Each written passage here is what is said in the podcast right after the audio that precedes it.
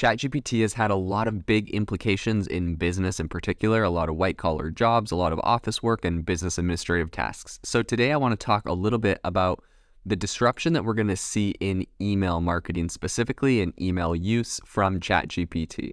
A lot of people have, you know, talked about a lot of different areas. This is one I feel like has been covered a ton, so I want to dive into it a little bit. First off, we all know what ChatGPT is. It is a language model by OpenAI. You ask it a question, it responds using AI. How it works. Um, most of you may understand this, but at a very high level, essentially it generates responses to your query based on the context of your conversation, and um, it's it can understand the nuances of natural language to help it generate the responses. Um, and it's essentially just guessing the next word in the sentence. It's like an autocomplete on steroids and trained with AI. So obviously a lot more powerful, but that's, I guess, the basic idea of the transformer model it uses. So email, how is it, why is that important and how is this going to be used for email? So email is a super critical tool for communication for the last decade for the last few decades. Um, but it does have some limitations. So email can be pretty time consuming, obviously. I often find it easier to um, if I'm trying to communicate with someone and I have them on a messaging app, I a lot of times just do voice to text. So I literally just hit record, voice to text, and send that rather than typing out. Same problem with email. It, it can be time consuming sometimes. Um, and I guess this is different for everyone, but personally, I find it not as fluid and a little bit difficult to, more difficult to get my thoughts out.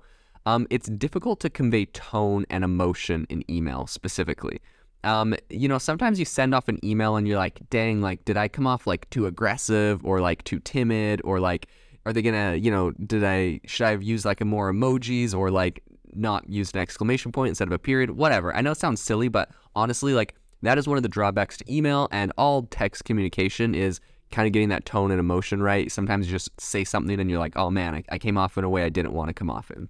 So that's actually one area that I believe ChatGPT is going to absolutely um, kill it at. And that is specifically when you are using ChatGPT uh, for writing emails, for email responses, you're able to do a ton of different things. But one of them specifically is get it to write emails in the tone of X, Y, and Z. So, you know, you could be like, you know, send a serious email about this, or, you know, send a friendly email about this. And um, ChatGPT is going to get that tone right every time. It's honestly that's one thing that it's super super good at, and so I think that's one area that we're going to see ChatGPT disrupt. Um, email, they're actually going emails will actually get better um, because as you use it in your uh, email automations, um, it's going to be able to get the tone right. So another thing that uh, I've seen, you know, a lot of different companies doing is building like Google Chrome plugins essentially um, that are kind of like helpers for your email. So you jump into an email, you have this Google Chrome plugin that plugs into ChatGPT or, you know, OpenAI's DaVinci model. Um, you hop on and essentially it can read the email and it can write a response. I forecast uh, seeing essentially people just hook this thing straight into their email so that um, you go to bed, you wake up in the morning, any emails that you got, it automatically read them, wrote its best reply, saved them to the drafts. You go through, scroll through, read them. It does it in your tone of voice. Um, and you can just click send, send, send on any ones that you want. If you're like, oh man, it missed this little tidbit, you edit it, send it. Um, so I honestly think that you know automating all your email responses is going to be massive, and this is literally going to hit every single area of business, right, from the CEO all the way down to a new intern. They're going to be able to use these email automations and the software to completely just automate all of that communication and all of that fluff that they otherwise would have to do.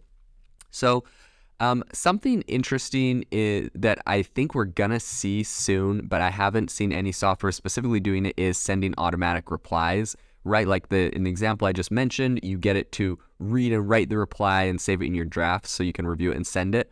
I believe people are going to get this thing hooked up to automatic replies. You can see what the drawback, what people are worried about, right? It could say anything, send an email, and it said something bad, and all of a sudden now you look ridiculous. And it's like, oh, sorry, that was just ChatGPT automatic replying. Then people are like, wait, you just used a robot to email me? And that makes you look even worse. So that one's going to be a little bit tricky, but I know people are going to hook that up. I mean, it's just the automation and the power it has to, to write things is so good. They're going to have to set really strict rules, I think, on what types of replies honestly for customer service i think this will be pretty big because if you have you know 10 problems uh, that people commonly have with your com- with your product your software your service number one you should probably get those 10 things fixed but um, for the customer service team, they're going to be able to write canned responses. So, like if someone has this problem, write them a response like this, make it kind of personalized to them. If someone has this problem, write a response like this. So, you could have these kind of like ChatGPT AI models or AI, you know, like uh,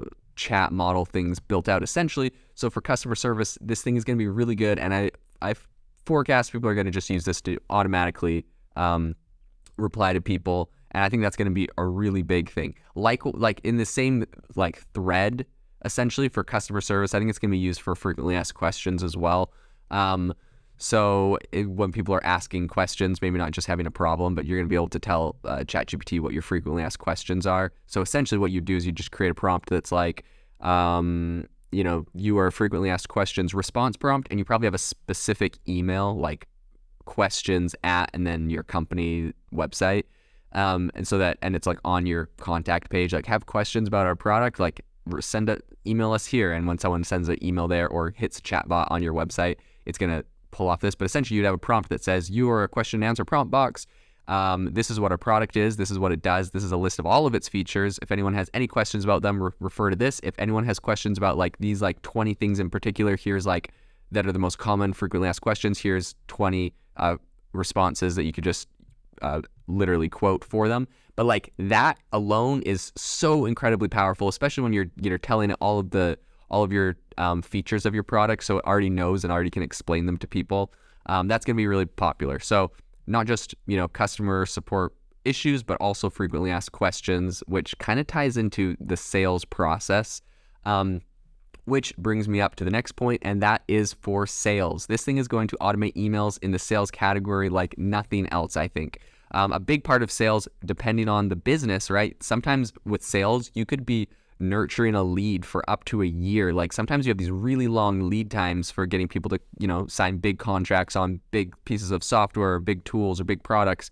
And this can be a really uh, powerful way to, you know, you have your CRM, your HubSpot or whatever, and making sure that you can send someone a personalized email, you know, every week or every couple weeks following up, giving them a tidbit, talking about their case in particular, talking about how your service can specifically help an issue that they might be having. And you could have ChatGPT write all of that, whether you want to go just the full on, uh, you know, YOLO and auto send, or if you want to have that automatically write based on a schedule for sales teams, and then the sales team goes and approves those and sends them off to the company. You know, that's up to people depending on how uh, wild they're feeling. Obviously, the auto send thing is, I would say, higher risk of quality, but you know why people are going to do it?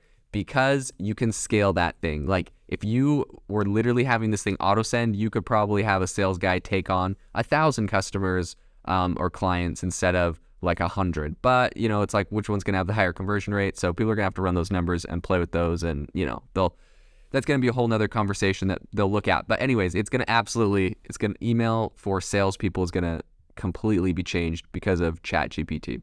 So there's so many other ways. I would love to hear your guys' opinions on this. If you want to um, join our Facebook group and let me know your thoughts on what's happening in ChatGPT, uh, you can do that. There'll be a link in the description. Also, make sure to follow me on Twitter at Jaeden underscore Schafer. I'll drop a link in the description as well.